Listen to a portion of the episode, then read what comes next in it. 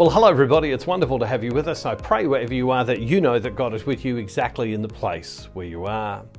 Well, in the Catholic world, the 1st of October starts an entire month that, in a special way, uh, where people pray the Rosary. Now, I appreciate that most Catholics don't pray the Rosary, and I appreciate there are many people who are from other Christian denominations who watch this who the Rosary is not part of your prayer.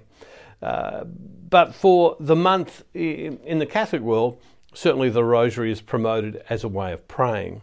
The Rosary is a reflection on the life of Jesus. And whilst I'm not going to talk about it now, uh, tomorrow and every day through the month of October, Rosemary and I will pray the Rosary together and we'll have some things to say about it as a prayer. And if you wish to join us, uh, you're most welcome to do so and to join thousands of people around the world who do pray the Rosary with us every day. If you want to do so, go to this address on the screen, look for Rosary, click on that, and you'll find the Rosary there uh, every day. Well, we're in this series called Knowing Jesus.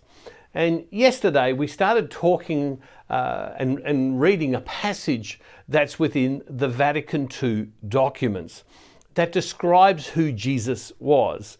Vatican II was this time in the 1960s when the church got together and talked about what we believed and how the church was the church in the modern world. And whilst it is now some 50, 60 years ago since that actually occurred, it's amazing how what was talked about and discussed back then is still very, very current for the time that we live in today. But who is Jesus? How do we define Jesus in our life? Well, as I said yesterday, there's this beautiful passage in a document called Dei Verbum, which is Latin for the Word of God.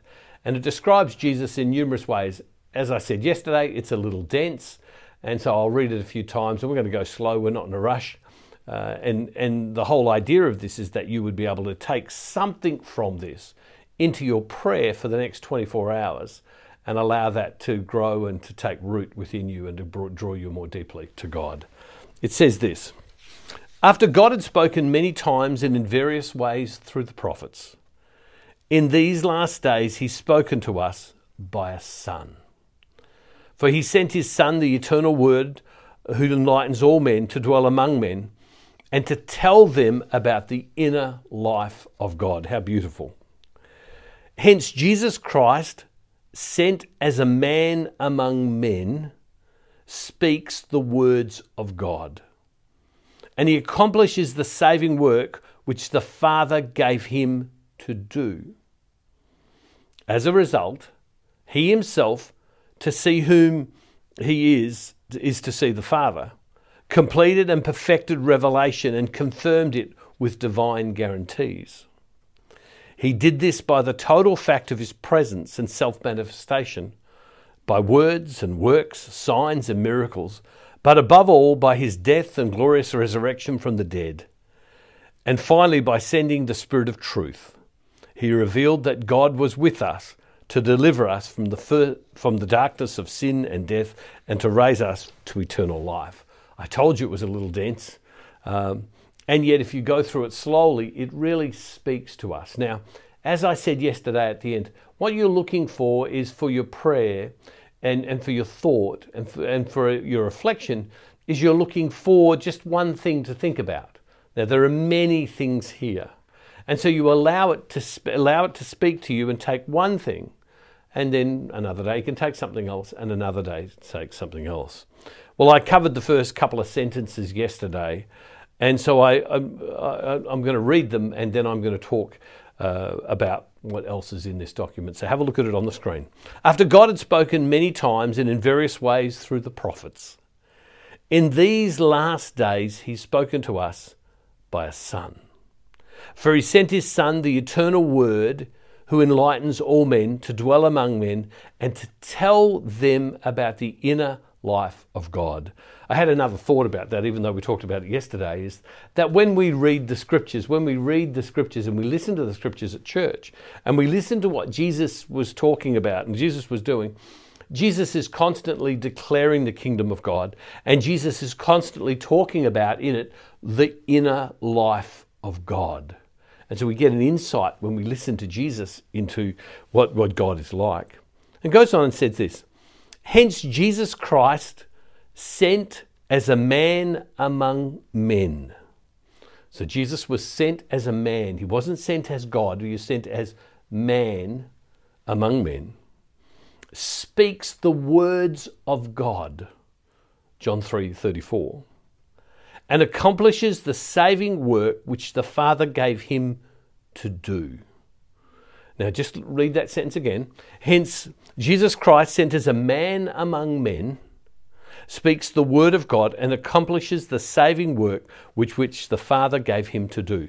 So, Jesus comes as a man into the world, as a human being, and, and gives us an example of how to live, gives us an example of how to be. He teaches us by the way he's obedient to parents.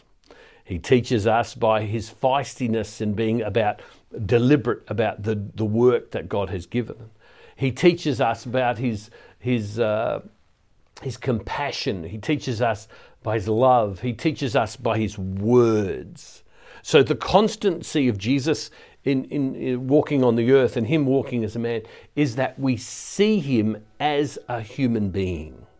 We see him as a human being, being deliberate about what God uh, asks us to do, and he therefore is an example to us. And so when you listen to the words of Jesus, if you listen to the actions of Jesus, Jesus is giving us examples that are, um, and ways that we should live. So hence Jesus uh, Christ sent as a man among men. We could just stop there because we could just think about how we are living like Jesus lives. I often ask myself that question. Am I living with the boldness of Jesus? Am I living with the courage of Jesus? Am I living with the tenderness of Jesus? Am I living with strength when I'm frightened like Jesus was? And what does Jesus do? It says he speaks the words of God. He speaks the words of God. He speaks what is what God God's kingdom is all about. And then it goes on and he says, and he accomplishes the saving work which the Father gave him. He accomplishes the work of saving humanity from being separated from God. And this was the work that the Father gave him. In other words, this was according to the plan of the Father. So when we read just that one sentence that so summarizes who Jesus was about, Jesus was about, uh, about being among us he was among us as a human being, He was among us as God.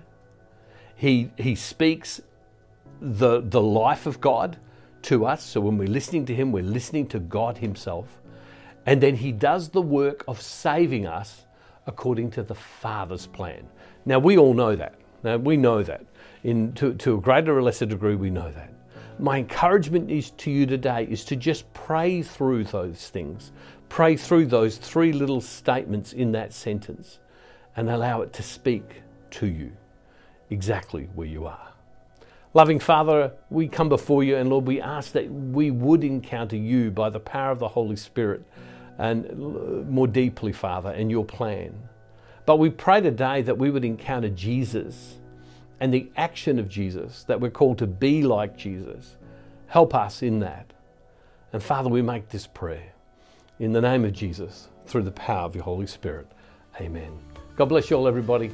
See you tomorrow. And don't forget, wherever you are, God is never far from you.